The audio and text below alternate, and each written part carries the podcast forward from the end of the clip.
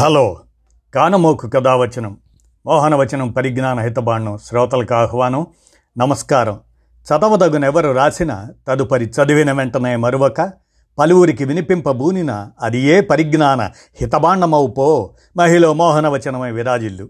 పరిజ్ఞాన హితబాండం లక్ష్యం ప్రతివారీ సమాచార హక్కు ఆస్ఫూర్తితోనే.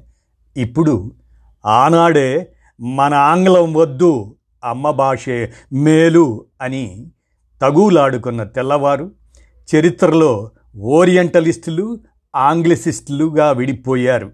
మూర్ఖ సామ్రాజ్యవాది మెకాలే భారతదేశాన్ని ఆంగ్లమయం చేసిన నికృష్టుడు. అతని ఆలోచనను ముందుగా విని అసలు చరిత్రలోకి వెళదాం. ఇక వినండి. మూర్ఖ సామ్రాజ్యవాది మెకాలే భారతదేశాన్ని ఆంగ్లమయం చేసిన నికృష్టుడు. అతని ఆలోచన వినండి.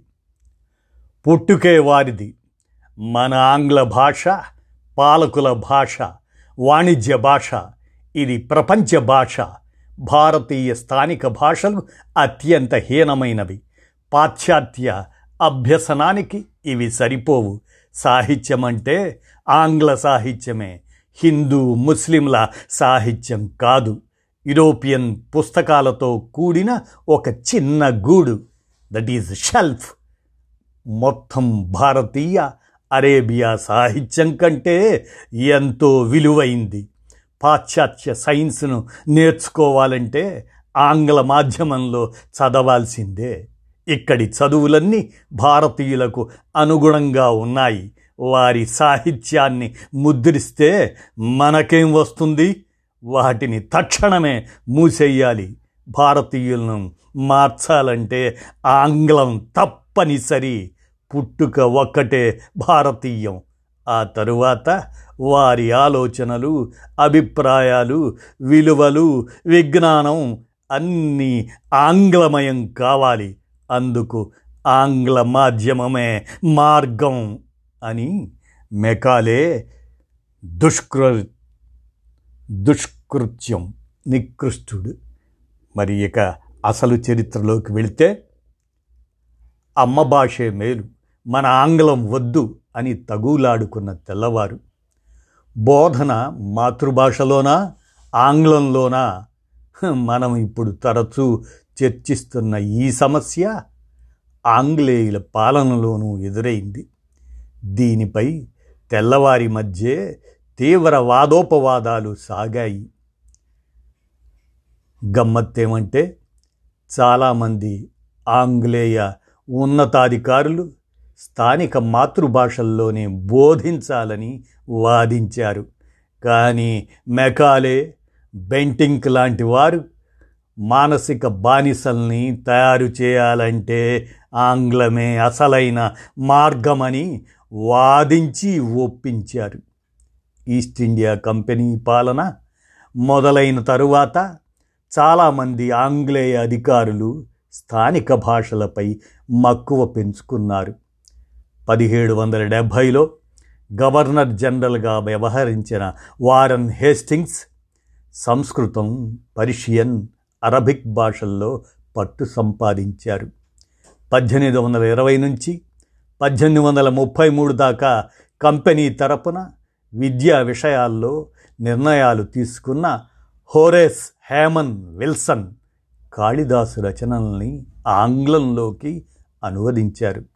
కొత్తగా ఏర్పాటు చేసిన కళాశాలలు యూనివర్సిటీల్లో సంస్కృతం పరిశీలనలకు ప్రాధాన్యం ఇస్తూ ఆంగ్లాన్ని ఓ సబ్జెక్టుగా బోధించేవారు.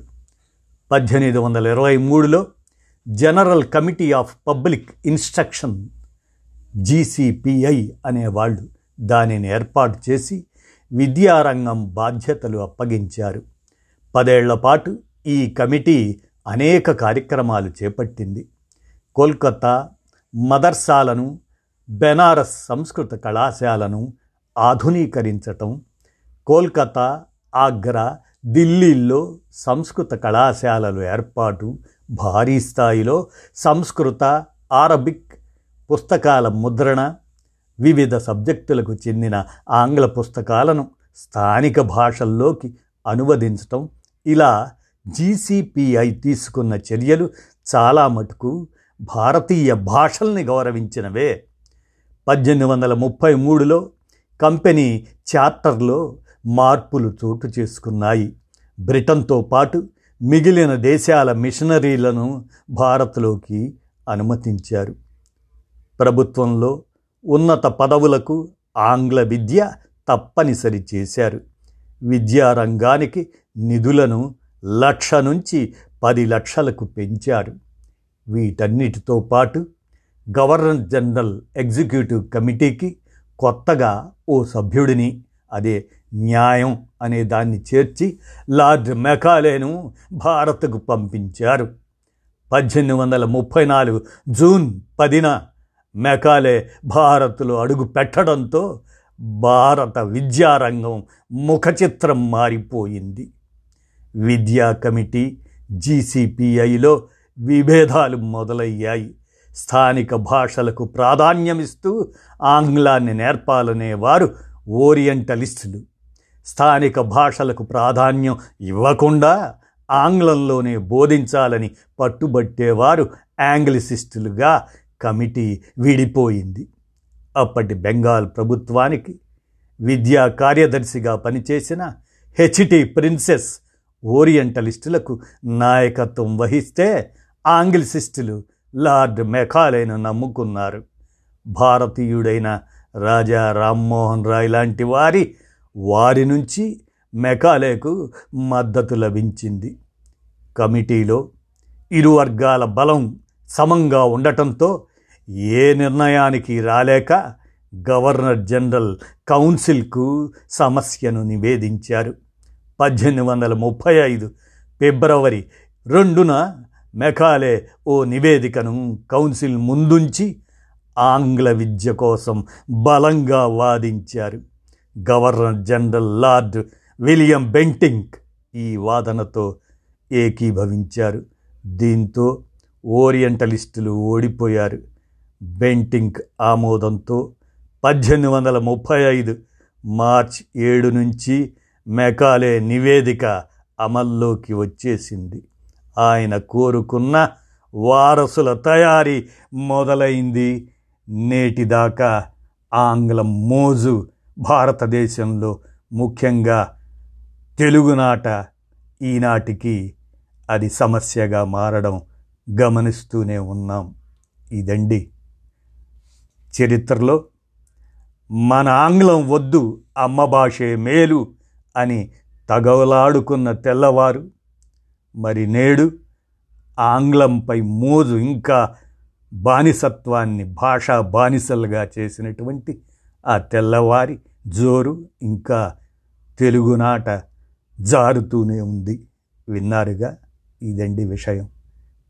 ధన్యవాదాలు.